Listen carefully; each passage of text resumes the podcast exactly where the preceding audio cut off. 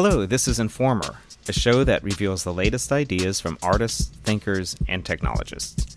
Informer invites you behind the screen to meet the people sketching, hacking, and imagining the next versions of our world. I'm Roddy Schrock, your host, and in each episode, I spotlight creative minds grappling with a changing world through art, technology, or often both. And I hope you'll subscribe to this podcast at informerpodcast.com, where you can also find show notes, links, and more information on all of the artists and projects that we discuss. I'm so pleased I was able to visit Buffalo in December. It may not be the first place one thinks of visiting in the winter, but there was a great reason to do so. Artist Paul Vanouse and curator and art historian Dr. Tina Rivers Ryan brought together the fantastic exhibition Difference Machines at the Albright Knox. It's a show highlighting artists working in and around technology that focuses on its role in creating difference or identity. This was surprisingly the first time I have seen a museum exhibition dedicated solely to bringing together artists exploring myriad roles of technology in shaping our social realities over the last 30 years. I begin today's episode with an on site visit to the exhibition itself and speak to Paul and Tina about the show. I held a follow up call with Dr. Tina Rivers Ryan to ask her a few more questions about some of the artists featured in the second part of today's episode. I hope you enjoy learning more about this unique exhibition and getting to know Paul and Tina. I began by asking Paul what the role of art is in our understanding of technologies and their impacts on our lives.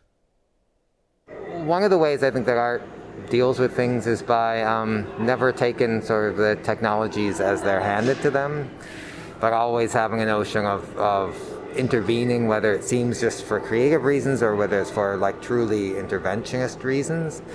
So I think one way that, that artists successfully can take this on is by is by basically kind of reverse engineering or always thinking about how to reverse or do something backwards the wrong way, how to sort of suruse um, uh, these these things. And I think when you once you once things are kind of uh, been kind of deconstructed in this way, when you start to re- to re- put them back together, they they sometimes show things that aren't even intended, right? They, they sometimes kind of reveal um, their kind of hidden affordances, but also they're kind of the way they are entrapping, right? And the way and they're kind of their sort of presuppositions and their sort of underlying kind of belief systems. And so, yeah, that, I think this is how artists get, get, get in and can do things for the conversation that others can. So Paul highlights the answer from the artist perspective, right? Like that it's about this material engagement with technology, how you're intervening in sort of the materials and the process of technology.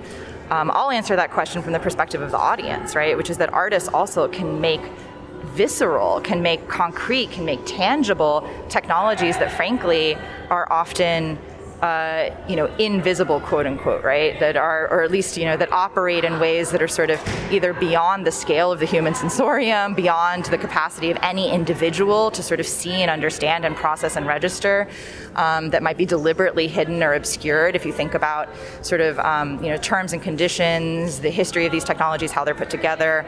Um, so, for example, for Hasan Elahi's work, um, you know, this work is very much about digital databases and about the scale of digital databases. You know, Paul mentioned this is like over 32,000 of those photos from tracking transients, and it's like, how do we imagine? How do we visually imagine?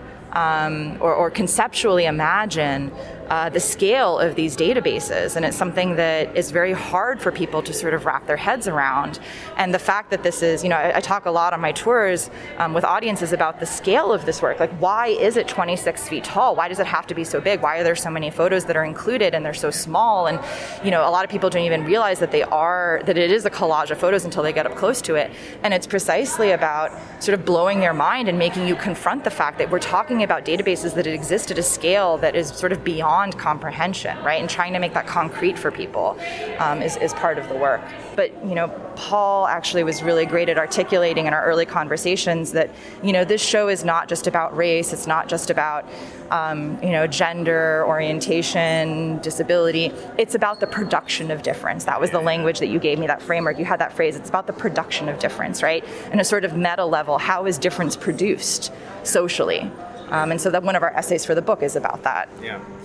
Uh, one of the one of the things that stuck with me was a comment that Maria Fernandez um, made in the in the '90s um, when we were both at Carnegie Mellon. Um, she is a professor and he is a student, and I remember her saying, you know, that uh, you know everybody's so fascinated with the kind of dichotomy of technology and the body that that all this kind of great work in post-colonial theory has just been like left out of, left to the wayside, and you know she was including me and other artists who were, who were incorporating.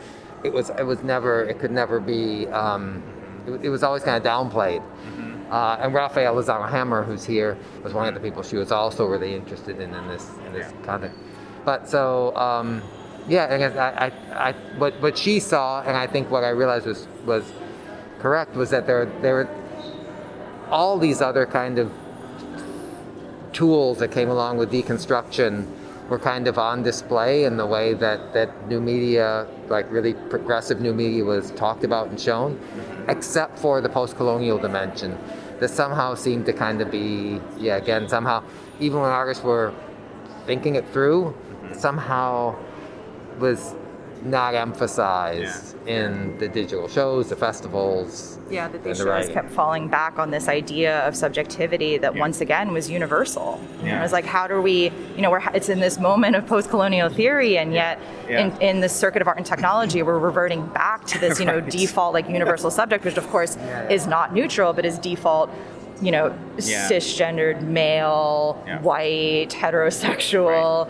right. uh, you know, North American, European, um, and so, yeah, she wrote this post-colonial media theory article that was in Art Journal um, that, yeah, we cite in our catalog essay, you know, as being an important um, early example of imagining another history or another sort of um, another history, another theory, or another canon of mm-hmm. media art mm-hmm. that that understands how technology actually um, you know, is bound up in the production of, of subject formations, yeah. right? And that yeah. it's not yeah. that technology itself is not neutral, exactly. right? And that how artists can can actually and have since the 1990s, you know, and even earlier have been. If you think about, you know, like Keith Piper's work from the 80s sure. or Lynn Hershman Leeson, right? Understanding that like we shouldn't think of technology as just this like neutral tool, and we shouldn't think of the subjects of technology as this like default, you know, tabula rasa universal subject, right? Mm-hmm. Um, it's yeah that's been a that's been uh, an important part of the conversation around media art but as paul said as maria points out it's like somehow the that that perspective you know hasn't been centered right? Or like that that that insight hasn't been centered in a way and so we really wanted to center that here by centering the artists who have been having that conversation for so long. I wanted to continue on this thread so i spoke to tina further and she began by providing more context about the state of art and technology at this time and elaborated further the role institutions play in providing specificity and historicizing the work of digital artists who are digging in deep on issues of identity and difference. I also managed a few minutes into our conversation to ask one of the most convoluted questions ever in an attempt to avoid using the dreaded acronym NFT. It didn't work. We ended up talking about NFTs a lot. Paul has been making art for 30 years that is about the sort of social context of technology and the social consequences of technology, thinking in particular about the way that digital technologies intersect with the way that we construct notions of race, for example. And I have been thinking about these same issues about digital technology and how it relates to society, not quite as long as Paul has, but almost as long. Um, and not as an artist, but as an art historian, and then as a critic, and now as a curator. Um, and we both felt that, you know, while we're very excited that there has been renewed interest in digital art in institutional contexts. So, as you well know, there have been multiple phases of institutional support for artists working with emerging practices. Um, you know, a big one sort of in the mid to late 90s that ended with the dot com bubble. then a kind of revival about 10 years later um, with the whole post internet movement, right? So then you have the VR craze of 2016, the AR craze of 2017. It's like there's been all of these moments, right, of the institutional embrace of artists working with technology. But um, like all of those shows were really important, like laying the groundwork, right?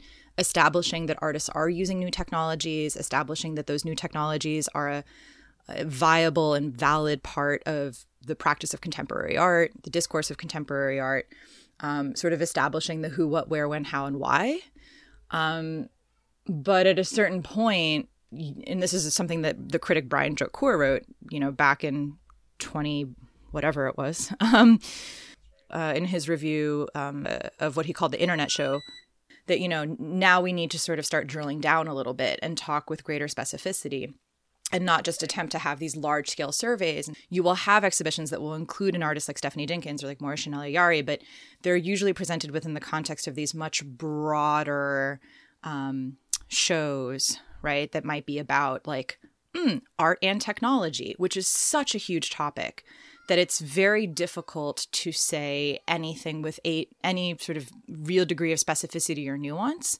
And so that work is very important, but I think we're ready to sort of push into like, you know, a, a new round where we are um, uh, talking with greater specificity about certain topics and also historicizing um, that's another thing that's sort of been lacking. And I know that you also appreciated that about our show about the intergenerational dialogues to understand that, okay, this might be a theme that is being dealt with now, but in fact, there is a history to this because we have had digital art for 50 years. Um, and, and so, especially since the 90s, a lot of the artists uh, working today are, you know, uh, they're dealing with topics that have been engaged with, particularly since the 1990s.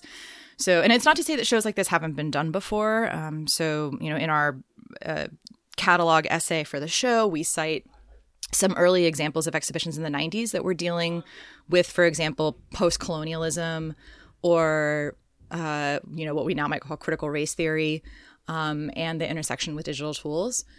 Uh, in a way, it's kind of calling for a return to those kinds of thematic group shows that we saw 30 years ago that have been a little bit off the radar. So, so yeah, so our, our motive was really to uh, to present a show that looked at digital technology specifically through the lens of identity and identity not understood as um, something that's sort of personal and subjective but understood as a social construct understood as something that is tied to systemic forms of inequity and oppression and then within that we knew we had certain objectives like the fact that we wanted to have an intergenerational show that you know really teased out some of these antecedents, people like Keith Piper. So the earliest work in the show is from 1992 by Keith Piper um, groups like Mongrel, people like Mendi and Keith Obadike, just to say that, you know, artists have been dealing with this issue, which is so thorny and so political and so conceptually rich for a really long time. As a curator, I also had a little bit of a chip on my shoulder. I really wanted to show people the richness of you know artists working with digital technologies that i mean i don't even want to call it digital art like it's such an awkward i keep on trying to use all these euphemisms I yeah, because i know. because like what is even digital art? And obviously a lot of artists don't want to identify as digital artists. They just want to be contemporary artists without qualification right? Or um which is a whole nother topic of conversation but um that you know artists working with digital tools now you know they're they can make works that look like a lot of different things that look like paintings that look like sculptures that look like photographs that look like uh, websites that look like interactive games, that look like software programs, that look like social media performances, you know, and and that they can have sort of the full richness of of contemporary art in terms of the effective responses that they elicit, in terms of the um, sort of you know the way they engage you conceptually, emotionally, phenomenologically. Um, so that was that was another sort of big motive for the show is to really think about about um, uh, the diversity of contemporary art and contemporary digital practices and like every single sense of that term. You know, as you were saying that, I was just thinking to myself that there's a lot of energy spent almost justifying the work's existence as art. And I sometimes worry that that energy that's taken around that ends up not being spent in actually exploring the work itself. And I wonder, kind of going to that next level, um, what were some of the highlights for you in the work itself as art practice. Yeah, no, I mean that's a that's a really good point. I mean, I think that's precisely why we've sort of wound up with the kinds of shows we've wound up with recently is because so much energy had to be expended. I agree with you. And I understand why, you know, on defending these practices as artistic practices. And I think that in the case of this show, I think that when we were putting it together, um, we really foregrounded the argument and the way that that argument emerged out of our engaging with these works. Um, and then, you know, whether like arguing whether or not these things are art was sort of not, it, it was a secondary point, not the primary one. Um, and so I think that that's maybe one of the reasons why the show is so compelling for people. Actually, is that we're not trying to rehash that same debate. Um, but I do think that it it comes through um, that that that case is made. It's just not the sole. It's just not the thesis of the show. So some moments for me, you know, seeing works of variable media in person, like I always try to impress upon people the importance of seeing all works of art in person, including digitally native, born digital, variable media works. Um, and just thinking about scale and and texture and interfaces and hardware systems and how all of that necessarily impacts our experience of a work. Um, so you can know about the work, uh, you can see reproductions of it, you can even look at the files on your laptop screen. But then when you actually see the works in person, there's always going to be some surprises, right? Especially because so many of the projects were imagined as as installation projects. I think for me, one of the surprises was Hasan Elahi's work, Thousand Little Brothers, which we installed hanging on the brick wall of the north the north end of the the space. So the the space that the show is presented in is this you know former industrial space that's been retrofit as a temporary art exhibition space while we expand our main campus.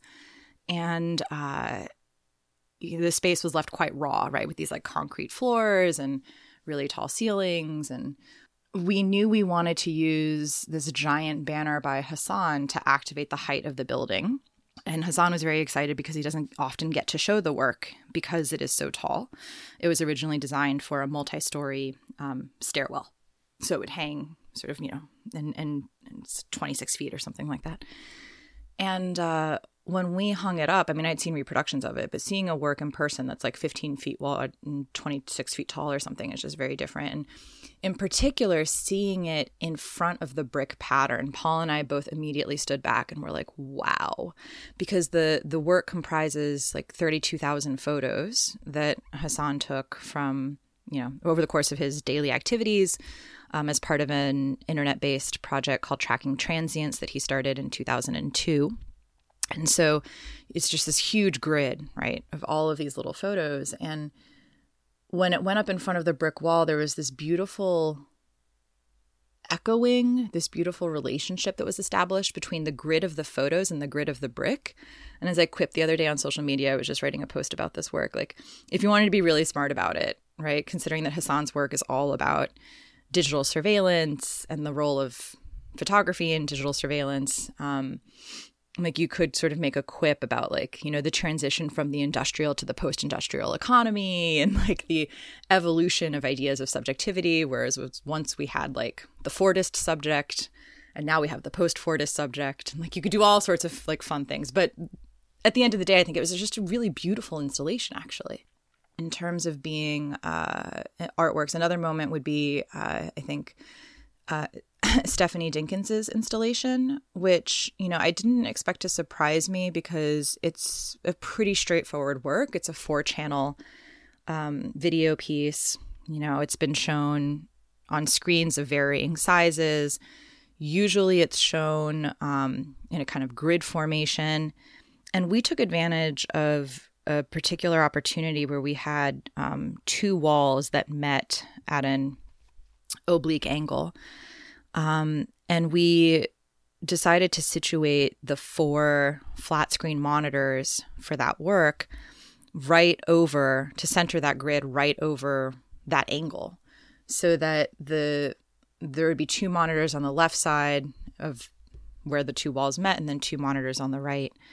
And it just having just introducing that angle right in in in, in that grid allowed the monitors on the left and on the right to speak to each other in a way that they don't normally when they're just shown on a flat wall. Like normally there's no relationship between the monitors except they're just sort of like face out towards the viewer, but now they're slightly angled in towards each other. So now they kind of seem to reflect each other, which very nicely mirrors, if you will, the the reflection happening in the video itself where you see Stephanie in each video on each monitor speaking to a black woman robot and mirroring her movements and even copying her dress, like trying to sort of look like her um, as she has this conversation with this artificially intelligent robot. Um, and so, again, that's just, there is something so sort of pleasing for lack of a better word something kind of elegant like concept like visually beautiful but also conceptually elegant right? That it that sort of brought out something in the work. Like it it underscored this idea of mirroring and reflection in a way that would not you know in a way that you don't get when you're just looking at like the four videos on your screen. You know i guess it's just so interesting to see how suddenly there's so much interest in non tangible forms of digital art, for lack of a better description, while at the same time, it's like we've sort of elided all of the work that's happened, as you said, over the last 40 years in some ways, uh, in the larger kind of art canon um, that is highly tangible and deeply engaged with emerging relationships to technology.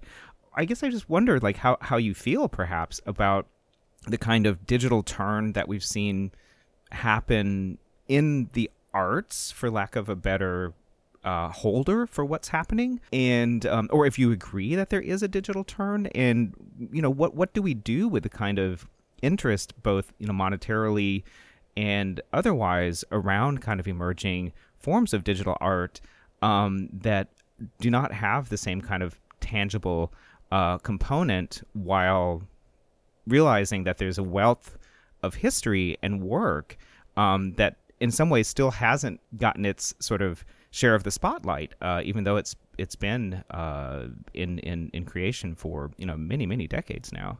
Does that make sense?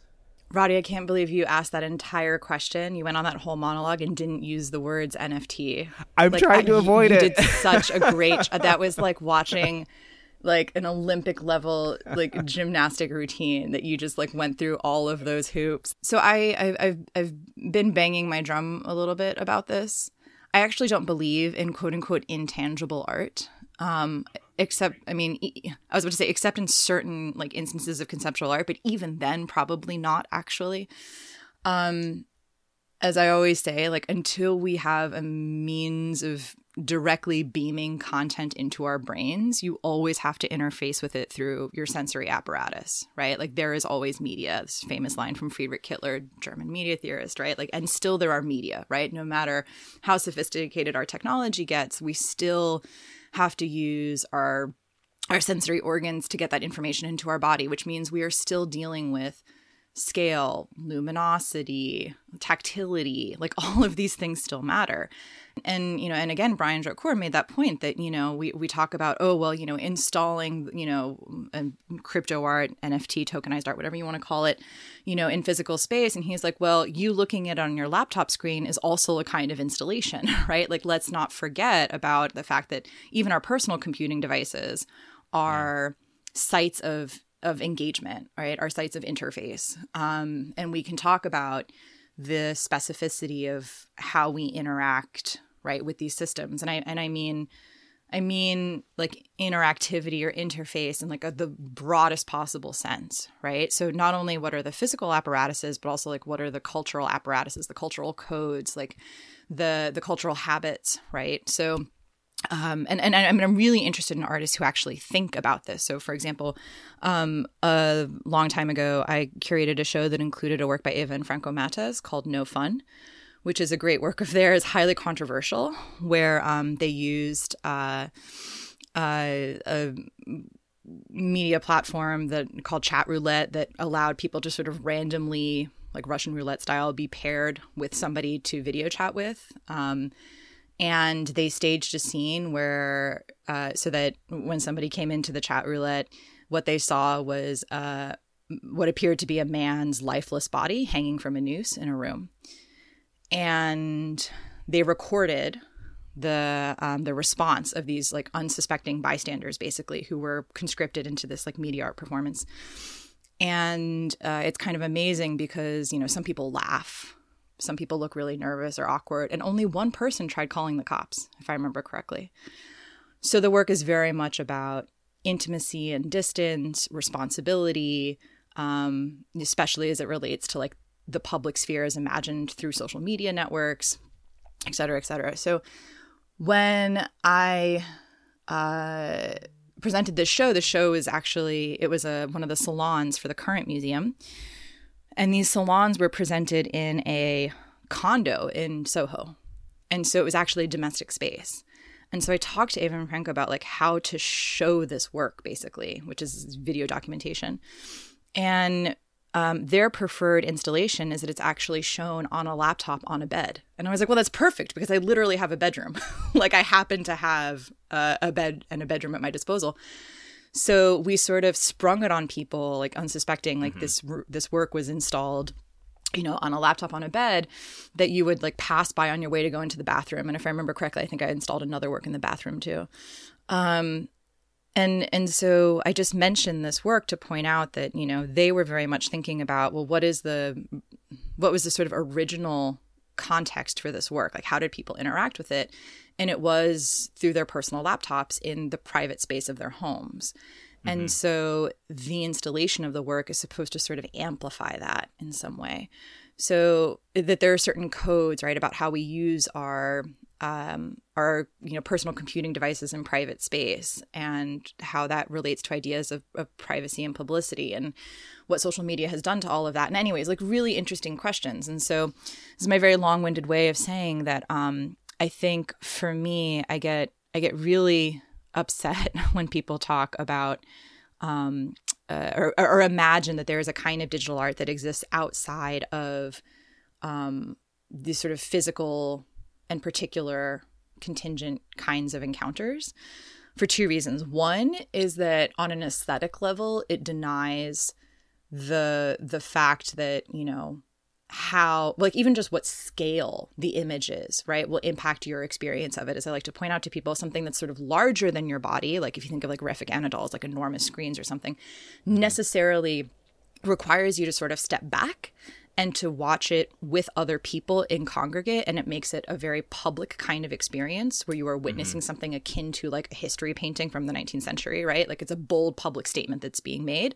Whereas something that's very intimate and small, like the kind of work that you would watch, like, you know, on your cell phone, um, it, it just invites a completely different, I already used the word intimate, like it's just a completely different kind of engagement, right? It's more personal, more private. It makes a different kind of statement. So, um, so I object to it on aesthetic reasons, right? Because I do think that things like scale, et cetera, matter. And the second reason I object to it is because to deny the the sort of physical specificity of your encounter with the digital work of art is to deny the politics of that encounter, right? That that to deny the sight of like to to to, to, to suggest that digital artworks don't exist in networks that are both technological and cultural is highly problematic for me. And so that was another sort of point in a way of difference machines, right? Is to say that technologies are not outside of culture. Like, you know, in a sense, we could say that this entire exhibition that Paul and I co curated is our answer to the idea that technologies are neutral. Yeah, I love the way that you're describing that. And it reminds me a little bit of when there was a kind of movement in the music world around laptop music and, and, and, and digital performance using laptops and so forth. But, you know, I remember there was a theorist, a music theorist named Kim Cascone, and he had this theory of like the micro gesture as a type of performance on laptops um, as though somehow it would be interesting to see someone moving their fingers on a mouse pad and i remember thinking at the time i was like oh i love digital music. I love computer music. I love laptop music. I even you know performed uh, myself in, in a music group for, for a long time that, that used that technology.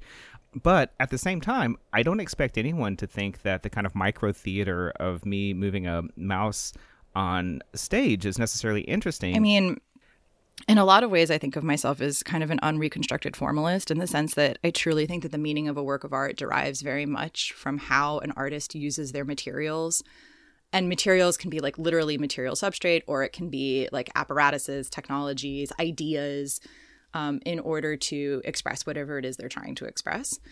And um, so it's funny because I know I've just been banging my drum about like you know the the context of you know technology and, and, and politics and ideological circuits and all of these things, but for me the important thing is that all of that emerges from the form, right? Like it emerges like it, it's not just a matter of bringing that context. Like being a social art historian means that basically you you know you bring the social context to the work right? And you explain that this work emerged in this particular social context and you can sort of like make connections. But the best social art history actually grounds all of that analysis in the work itself right? Like yeah. understands how that is all manifest in the in the way that the artist approaches their tools or uses their tools or manipulates their medium. And so i think um you know just to, to sort of try to like loop things together here right? That it is very important to think about um about you know like like you're talking about these like micro gestures and are they meaningful or not? And you know it's like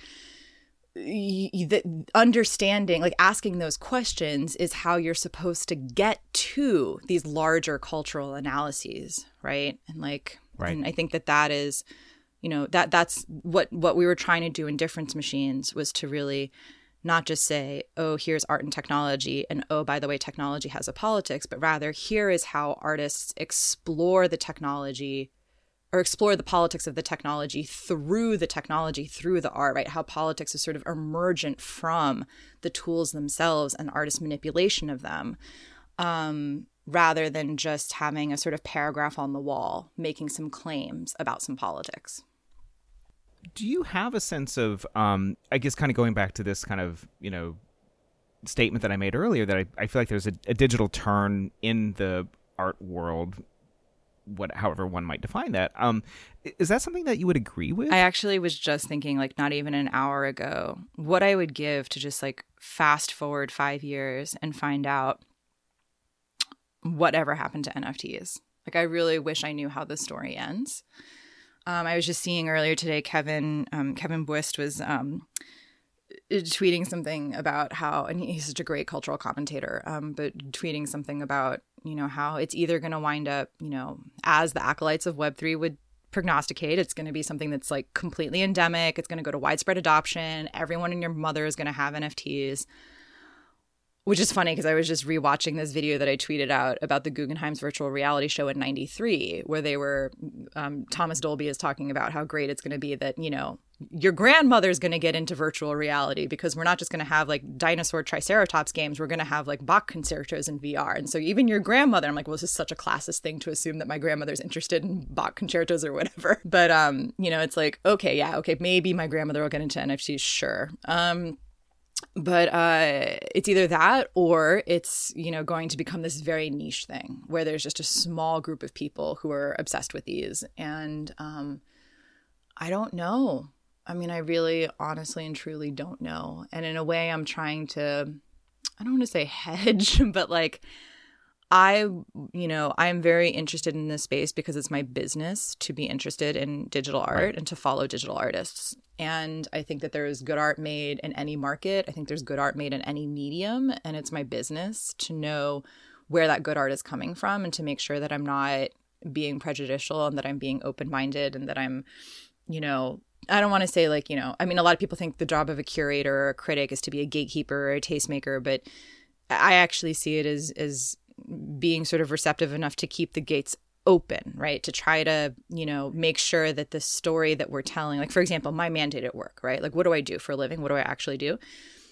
I help conserve culture for posterity, right? Like I am charged with making sure that the institution at which I work is collecting and preserving the most important art of our times that reflects contemporary life so that generations from now people can look back and learn about the culture that gave rise to theirs, right?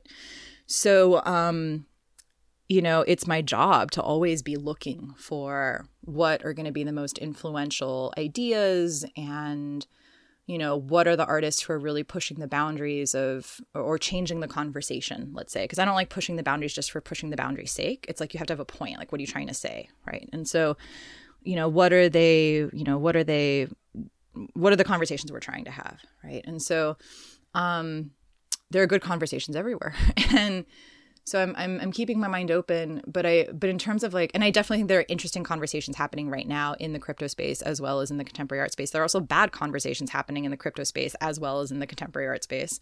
Um, not to say that they're completely reducible. I don't.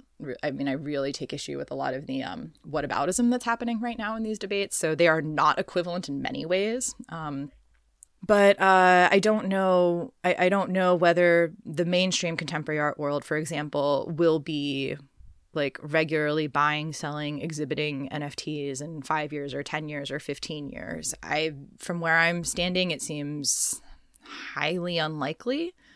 Um, but I don't really care about NFTs. I care about digital art, which I see as related but distinct, right? Like, I hope that the contemporary art world, by which I mean, you know, there are many art worlds, right? But I mean a certain art world in which I sort of operate in, right? The one of institutions, the one of, you know, institutions including museums, but also, you know, magazines, etc.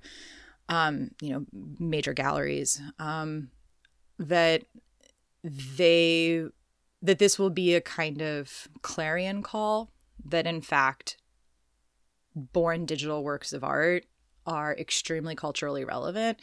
I don't think that NFTs have improved that because NFTs are still such a niche thing. All NFTs prove is that digital art is relevant to the 400,000 people who've collected NFTs, right? Like it's not even a like frankly i think difference machines does a better job of proving that digital art is culturally relevant um, because it shows how artists working with digital technologies are speaking to things that transcend the small subset of people who belong to the quote unquote digital art world right? And the, the quote unquote nft art world is still so small that frankly it, it's not really like the art of our times let's say right?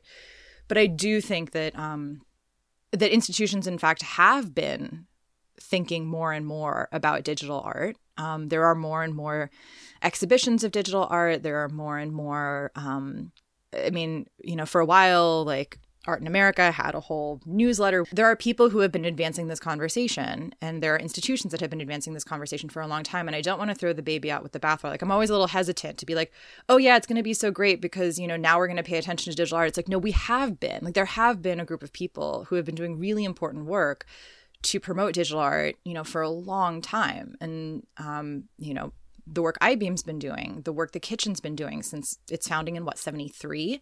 Right. Um, the work that, you know, Barbara London was doing back in the day at MoMA, the work that Christiane Paul has been doing at the Whitney since the 90s, the work that Johnny Ippolito was doing at the Guggenheim in the 90s, you know, and it, it you know, it's like and, and, and, and, like, and that the work that Sarah Cook was doing up in Banff and, you know, now over in, so it's just like there, it's not like there haven't it's not like there haven't been curators who have been paying attention. It's not like there haven't been institutions that have been paying attention. It's not to say that it's ever been enough, but anyway, I just don't want to erase that history. But I do, I do hope that there will be more engagement. Um, I, but I think that it, it always comes down to a question of of sort of values, I guess, and um, the art world has its own values. And I know cynical people from the NFT world would be like, oh, it's just about crass commercialism and like, you know, keeping your, you know, blue chip art and, you know, um, free ports and blah blah blah blah blah. But that's not the art world. That's the art market, and that's a very small. Like that's just the highest end of the art market, right? The art market is even much bigger than that, and the art world is even bigger than that.